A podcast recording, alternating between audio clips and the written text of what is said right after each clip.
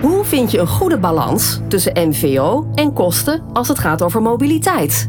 Tijd om slimmer te leasen. In de Slim Leasen podcast praten presentator Volker Tempelman en consultants Elske van der Vliert en Arjos Bot u bij over de laatste ontwikkelingen.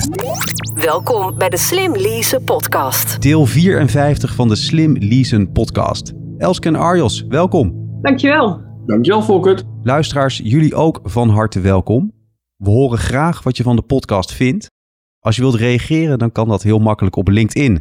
Laat van je horen en tag ons in je bericht. We hebben het vandaag over duurzame mobiliteit. Speciale gast daarbij is Arie Bleijenberg, onafhankelijk strategisch adviseur op het snijvlak van duurzaamheid en mobiliteit. Welkom Arie, goed dat je erbij bent. Ja, goedemorgen. Arie, jij werkt als onafhankelijk strategisch adviseur op het snijvlak van duurzaamheid en mobiliteit. Wat houdt dat precies in? Nou, duurzaamheid en mobiliteit, dat hoef ik niet, uh, niet toe te lichten, neem ik aan. Wat doe je nou als strateeg? Uh, als ik dat heel simpel zeg, ik probeer vooral uh, naar de lange lijnen te kijken. Naar de fundamentele ontwikkelingen. Dus, dus alle rumbug op de korte termijn en alle ruis in de media, dat laat ik een beetje langs me heen gaan. Ik probeer te snappen, wat zijn nou de fundamentele ontwikkelingen? En van daaruit uh, hoop ik wat nuttigs over de toekomst uh, te kunnen zeggen. Dus ik lees veel, ik denk veel, ik probeer systemen te snappen. Waarom reizen mensen zoals ze reizen? Ik probeer heel veel te snappen. Die fundamentele, zeg maar, thema's of zaken. Voor de luisteraar wat, die dat niet weet, waaronder ik zelf. Wat zijn de eerste twee die bij je opkomen waarvan je zegt van ja, maar dat is echt super relevant in de wonderenwereld van mobiliteit. En dat realiseert de mens zich niet. Een hele simpele en mooie is dat uh, mensen gemiddeld, dus niet, niet individueel, maar gemiddeld, die reizen één komma één uur per dag. Dus een grote stad of een land, dat was vroeger zo, dat is in Amerika zo, dat is in Botswana zo, dat is in Nederland zo. Dat verandert niet. Oké. Okay. Dat is heel grappig, want dat, dat betekent dan gelijk heel veel. Ja. Want, uh, Bluff die zingt, hoe ver je gaat, heeft met afstand niets te maken, maar hooguit met de tijd. Als we sneller reizen, dan gaan we gelijk ook verder. Want die één komma één, die blijft gelijk. De tijd die we reizen, die, die verandert gemiddeld niet. Nee. Dus als je naar de hele geschiedenis van het transport twee eeuwen lang kijkt, dan uh, is de vooruitgang alleen maar gekomen doordat we steeds uh, sneller zijn gaan uh, reizen. He, de, de trekschuit en uh, toen de stoomtram en toen de auto en nu het vliegtuig. Gaat het alleen over zeggen woon-werkverkeer? Of is het ook uh, inclusief, laten we zeggen, boodschappen doen of privé-tijd, die één komma één? Dit, dit is alles. Alle, alle mobiliteit, dus met alle vervoermiddelen, lopend tot en met uh, vliegtuig, alles, uh, alles wat ertussen zit, telt op tot die één komma één uur. En van die één komma één uur rijden we nu ongeveer dertig minuten in de auto. Mm-hmm. Dat was uh, veertig jaar geleden natuurlijk veel minder. En we beginnen steeds meer uh, te vliegen van die, uh, van die één komma één uur. Denk je dat dat, want het vliegen is natuurlijk in tijden van corona serieus afgenomen. Maar dat is een korte termijn ontwikkeling. Jij kijkt op de lange termijn. Verwacht je dat dat ook weer gewoon helemaal terug gaat komen? Ja, ik verwacht dat het bijna helemaal uh, terug gaat komen. Kijk, ongeveer uh, negentig procent uh, van, van de vliegreizen, dat zijn uh, toeristen. Dat zijn wij, zeg maar. Dat komt weer terug en uh, daar helpt uh, videovergaderen niet bij. En, en die tien procent, dat zijn zakelijke reizigers. Daar zal wel een deel uh, niet van terugkomen.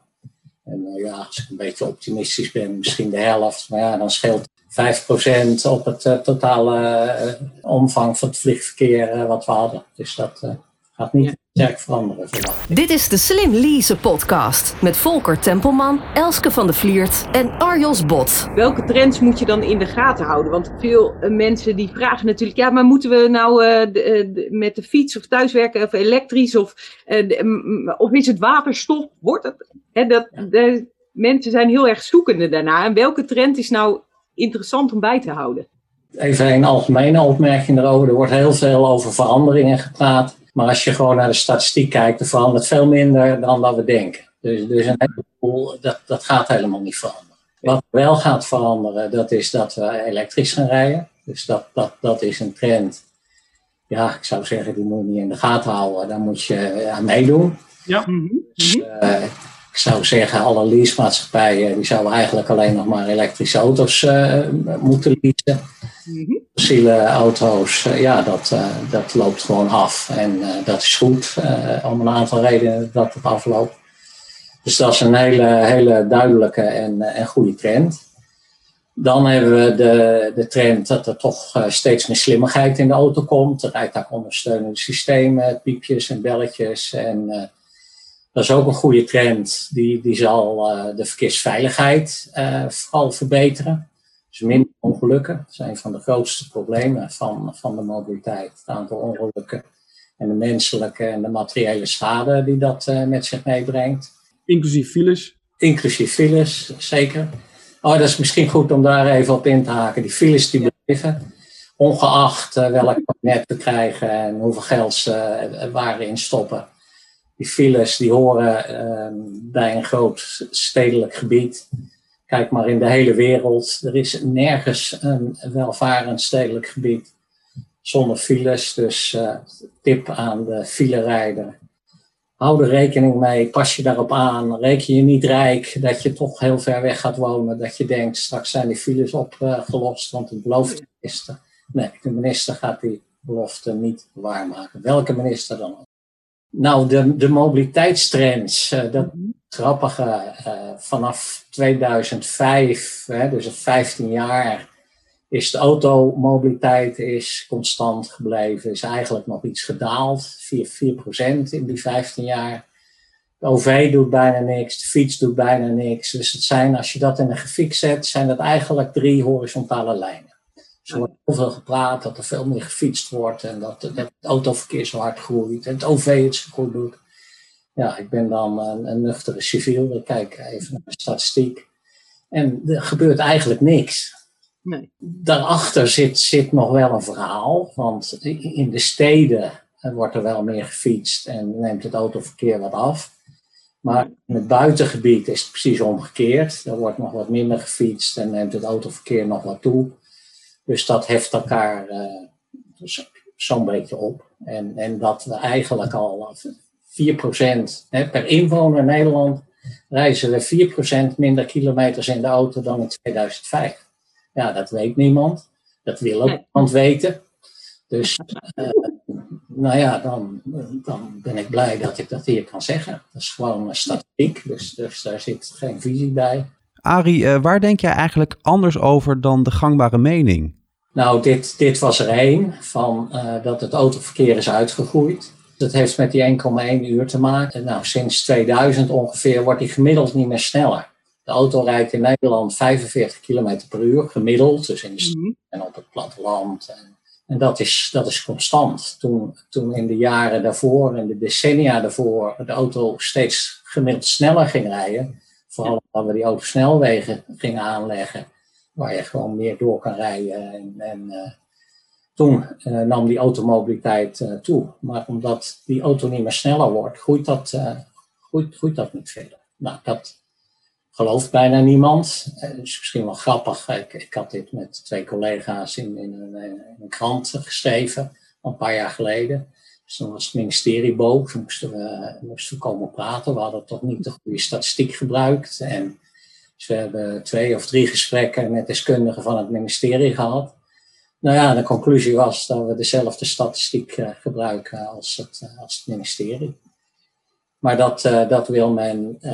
Maar dan kun je dus andere conclusies trekken op basis van dezelfde statistieken. Nou, nee... Toen, toen ging de discussie, dus over, over de afgelopen vijftien jaar waren we het toen eens. Maar goed, dat is ja. Niet dat je het over de komende vijftien jaar uh, eens bent. Ja. Uh, ik uh, vind, ik hecht geen grote waarde, of nee, ik vertrouw eigenlijk de, de prognoses uh, van, van de Rijksoverheid, die kloppen gewoon niet.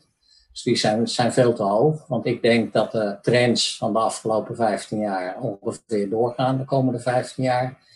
En het ministerie verwacht dat daar een knik naar boven in, uh, in komt. Een knik naar boven op welke manier? Uh, meer fietsen? Of meer... meer autoverkeer, sorry. Meer autoverkeer. En een van de andere redenen is, ik, ik denk, uh, waar ik anders over denk, is hoeveel wegen we aanleggen, dat is misschien de belangrijkste factor die de groei van de automobiliteit uh, verklaart. Dus groot Amerikaans onderzoek heeft dat voor stedelijke gebieden verklaard. Mm-hmm. In, in een stad is het bijna logisch. Die hele stad zit in de spits gewoon vol met auto's. Nu niet met corona, maar als corona voorbij is. Uh, dus zo gauw je meer ruimte biedt, ja, wordt die ook weer, uh, wordt die ook weer gebruikt. En of dat nou op een snelweg is of een rondweg... Uh, Dat is ook dat fenomeen, dan, dan hebben we net weer een paar stroken erbij. En dan binnen een paar maanden is het weer vol. Dus, dus er is een heel veel latente vraag. Ja. Nou, dat de, de, de overheid denkt dat uh, de inkomensgroei, de economische groei, de groei van de autoverkeer veroorzaakt. Ik denk dat dat uh, die snelheid is die niet meer groeit. En uh, de extra wegcapaciteit, want dan verhoog je de snelheid natuurlijk iets. Dan krijg je weer iets meer mobiliteit. Gaat die snelheid weer wat naar beneden en dan heb je weer een nieuw, uh, nieuw evenwicht. Dit is de Slim Leasen podcast. Arie, jij schetst eigenlijk van nou, weet je, ik uh, zie een bepaalde trend en die zet zich nog wel even door. Die overheid die denkt, uh, het gaat enorm omhoog met die automobiliteit, maar daar heb ik geen redenen voor. Maar wie zou er nou wat moeten veranderen als we zeggen van ja, maar misschien willen we die automobiliteit nog wel veel meer naar beneden brengen. Ligt dat bij de overheid die dan misschien uh, nou ja, wegen moet afsluiten? Of ligt dat bij het bedrijfsleven? Of ligt dat gewoon hè, bij ons als consument?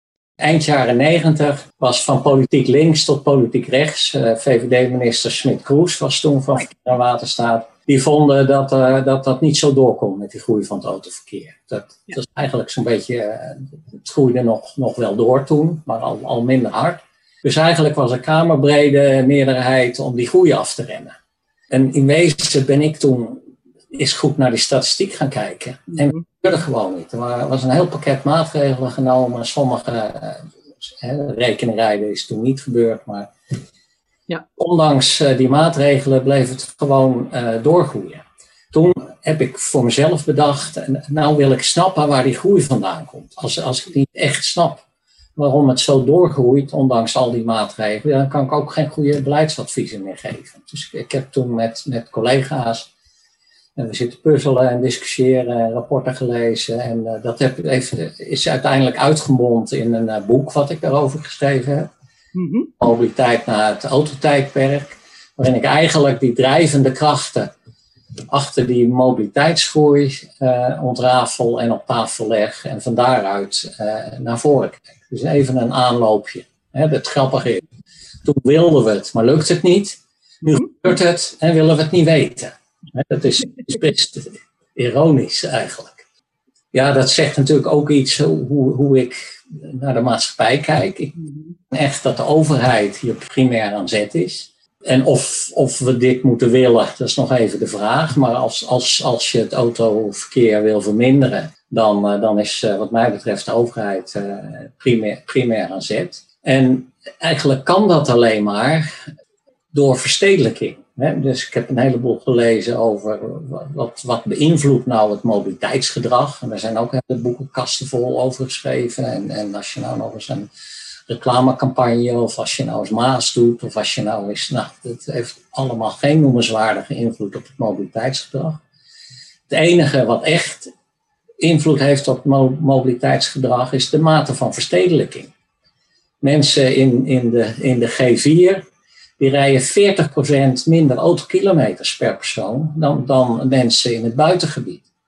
Dat is ook, ook heel logisch, want je hebt kortere afstanden, je hebt beter O V in de stad, want er zijn tenminste veel reizigers en op het platteland heb je nauwelijks O V. Uh, je kan makkelijker fietsen omdat de afstanden kort zijn. De bezettingsgraad is in de stad ook hoger van de auto, er zitten meer mensen in. Dus ik pleit er ook voor dat, dat de overheid uh, vol inzet op een, uh, op een uh, ja, stedelijke verdichting. En dan heb ik het niet alleen al over de G vier... Mm-hmm. Over Delft, waar ik zelf woon, en over Haaksberg. Ga, ga nou uh, die, die, die bebouwing verdichten. Dan maak je het makkelijker voor het O V, je maakt het makkelijker voor de fiets. De autoafhankelijkheid vermindert wordt. En dan kan je, dan kan je wat sturen op het, uh, op het mobiliteitsgedrag. En je ziet dat in deze ook de G vier doen. Hè, wat ik nu mm-hmm. vertel, dat doen ze alle vier. Amsterdam ja. en Utrecht wat harder dan Rotterdam en Den Haag. En dan is het ook helemaal onafhankelijk van de politieke kleur van de wethouder. Toen ja. Pieter Litjens V V D-wethouder in Amsterdam uh, was, voor vertieren, deed hij precies hetzelfde als Lot van Hooijdonk, V V D uh, GroenLinks-wethouder in Utrecht. Dus de, dan, dan is die hele politieke discussie die in de Tweede Kamer uh, de boel maar frustreert. De een wil wat meer voor de A W en de ander wil wat meer asfalt. Dat, dat eigenlijk frustreert dat het hele mobiliteitsbeleid, die, die ja. politieke padstelling. En in de steden, want daar hebben ze de echte problemen om, om die steden draaiende te houden. Daar weten ze elkaar politiek te vinden en do, doen ze gewoon verstandige, verstandige dingen. Dit is de Slim Leasen podcast. Elske, ben jij het eens met deze visie van Arie? Nou, ik bekijk het meestal hè, uit van, vanuit de werkgever of de, het bedrijf. En uh, die kan natuurlijk niet zozeer uh, iets doen aan stedelijke verdichting. Hè, want dat is een, uh, natuurlijk een bestuurlijke opgave. Maar uh, wat je als bedrijf wel heel goed kunt doen, is van die stedelijke verdichting gebruik maken. Dus ja. in de buurt van een treinstation gaan zitten. Hè, nadenken over waar wonen mijn medewerkers en hoe kunnen ze dan naar kantoor komen. En moet ik dan wel op dat industrieterrein gaan zitten of kan ik niet beter daar zitten? Um, ik, dus, en ik... Ja, dat, uh, Arie heeft er alle verstand van, dus ik, ik uh, geloof meteen ook wat hij zegt van die stedelijke verdichting.